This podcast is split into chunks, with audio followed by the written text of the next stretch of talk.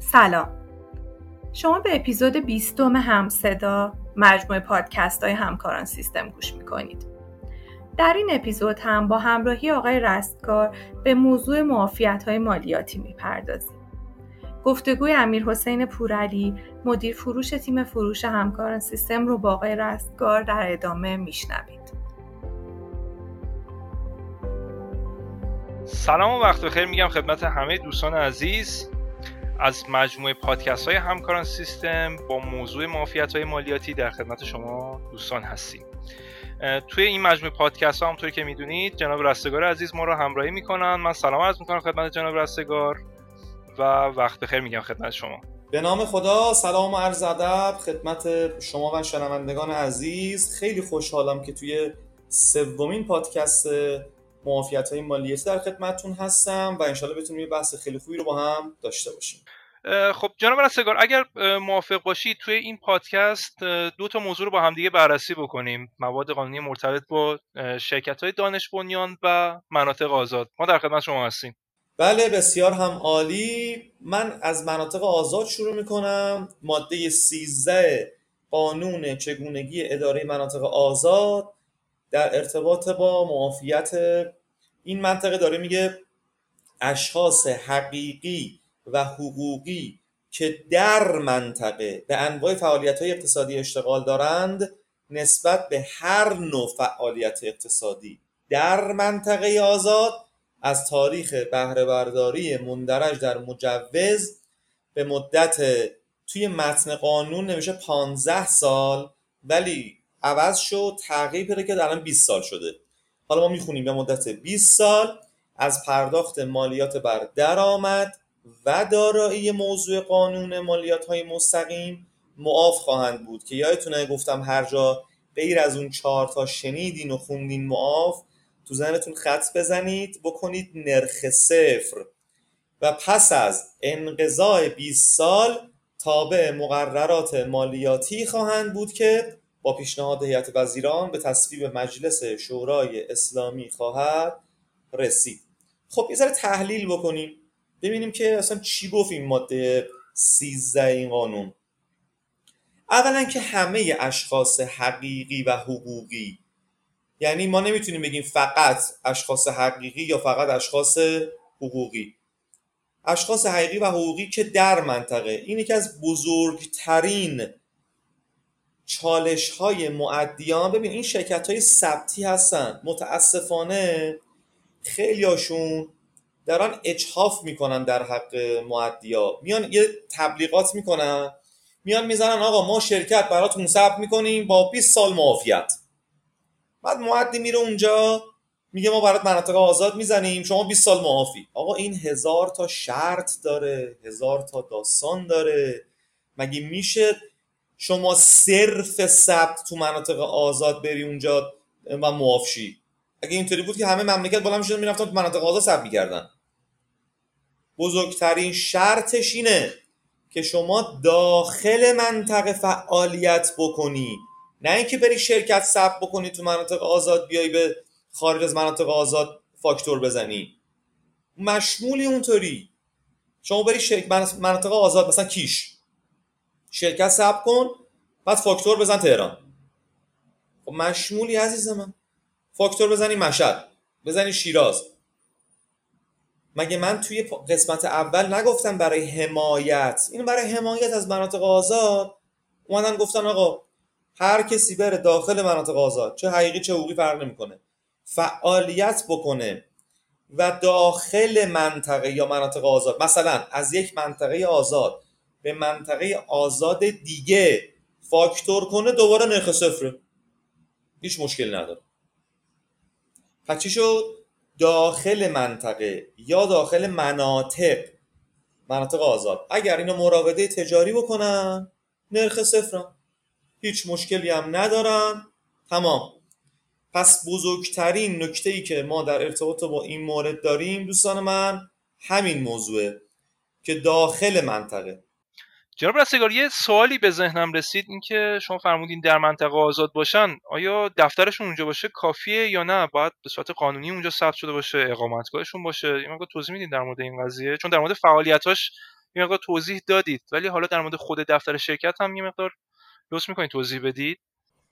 بله حتما. ما یه بخشنامه‌ای داریم، بخشنامه سیصد و هفتاد و هفت پنجاه و شش، خیلی قدیمی هم هست، سال هفتاد و شش.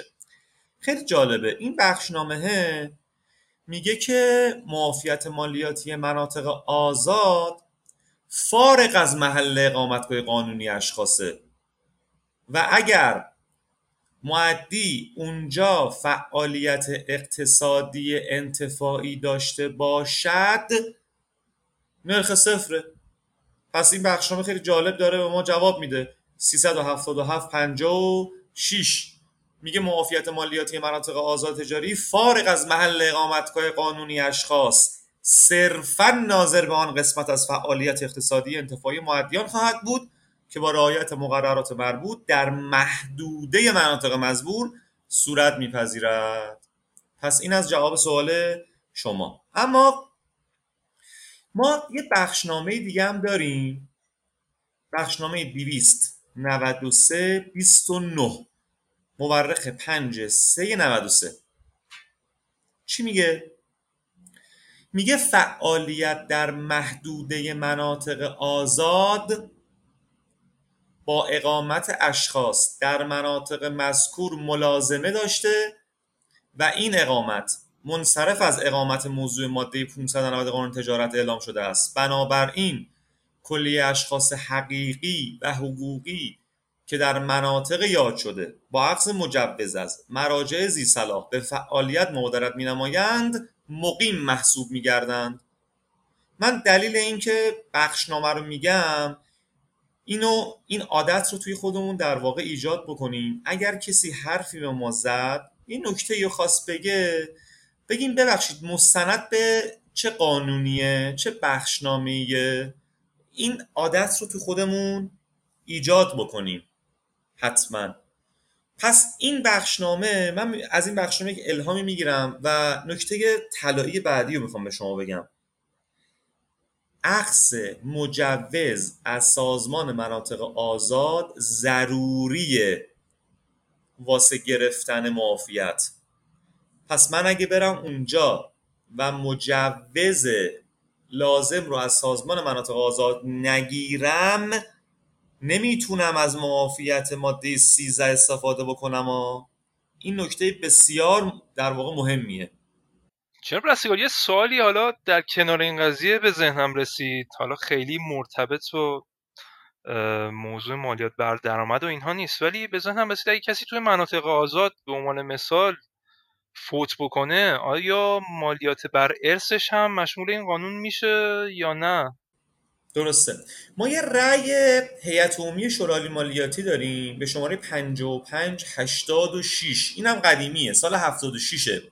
خیلی جالب استدلال کرده.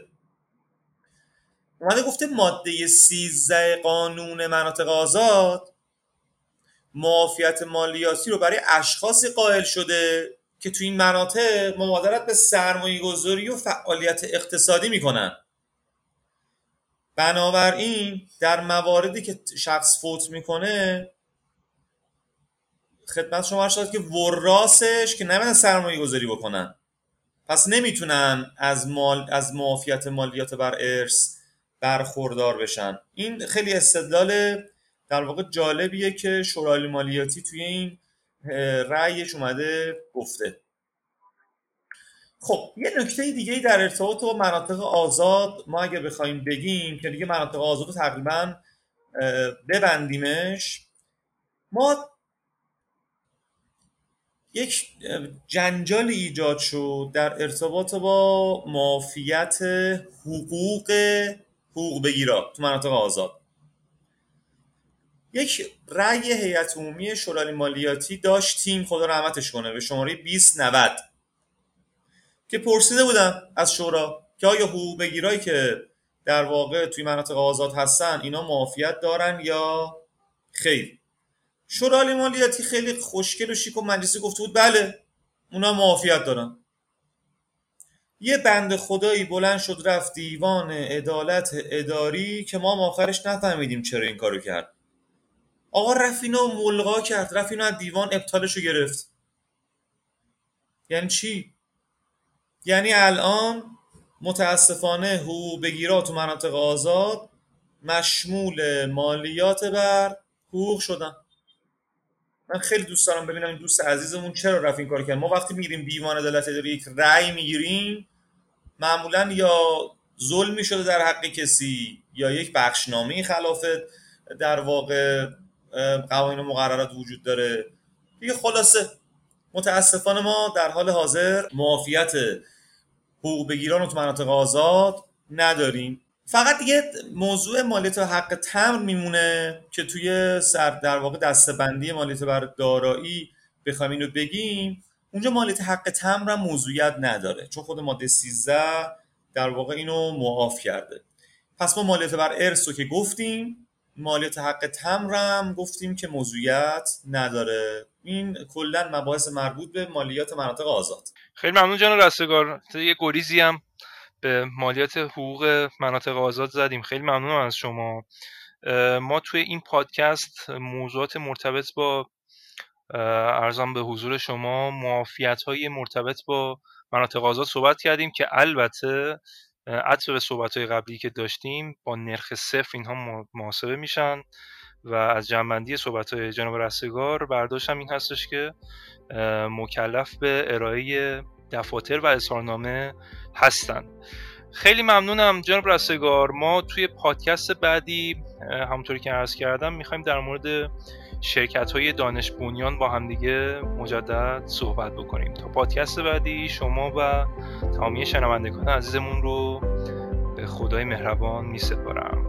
خیلی متشکرم از شما. منم از شما تشکر میکنم. از شنوندگان عزیزم ممنونم که برای روش پویشون سرمایه گذاری میکنن، وقت میذارن و دوست دارن که دنیا جای قشنگ‌تر برسه.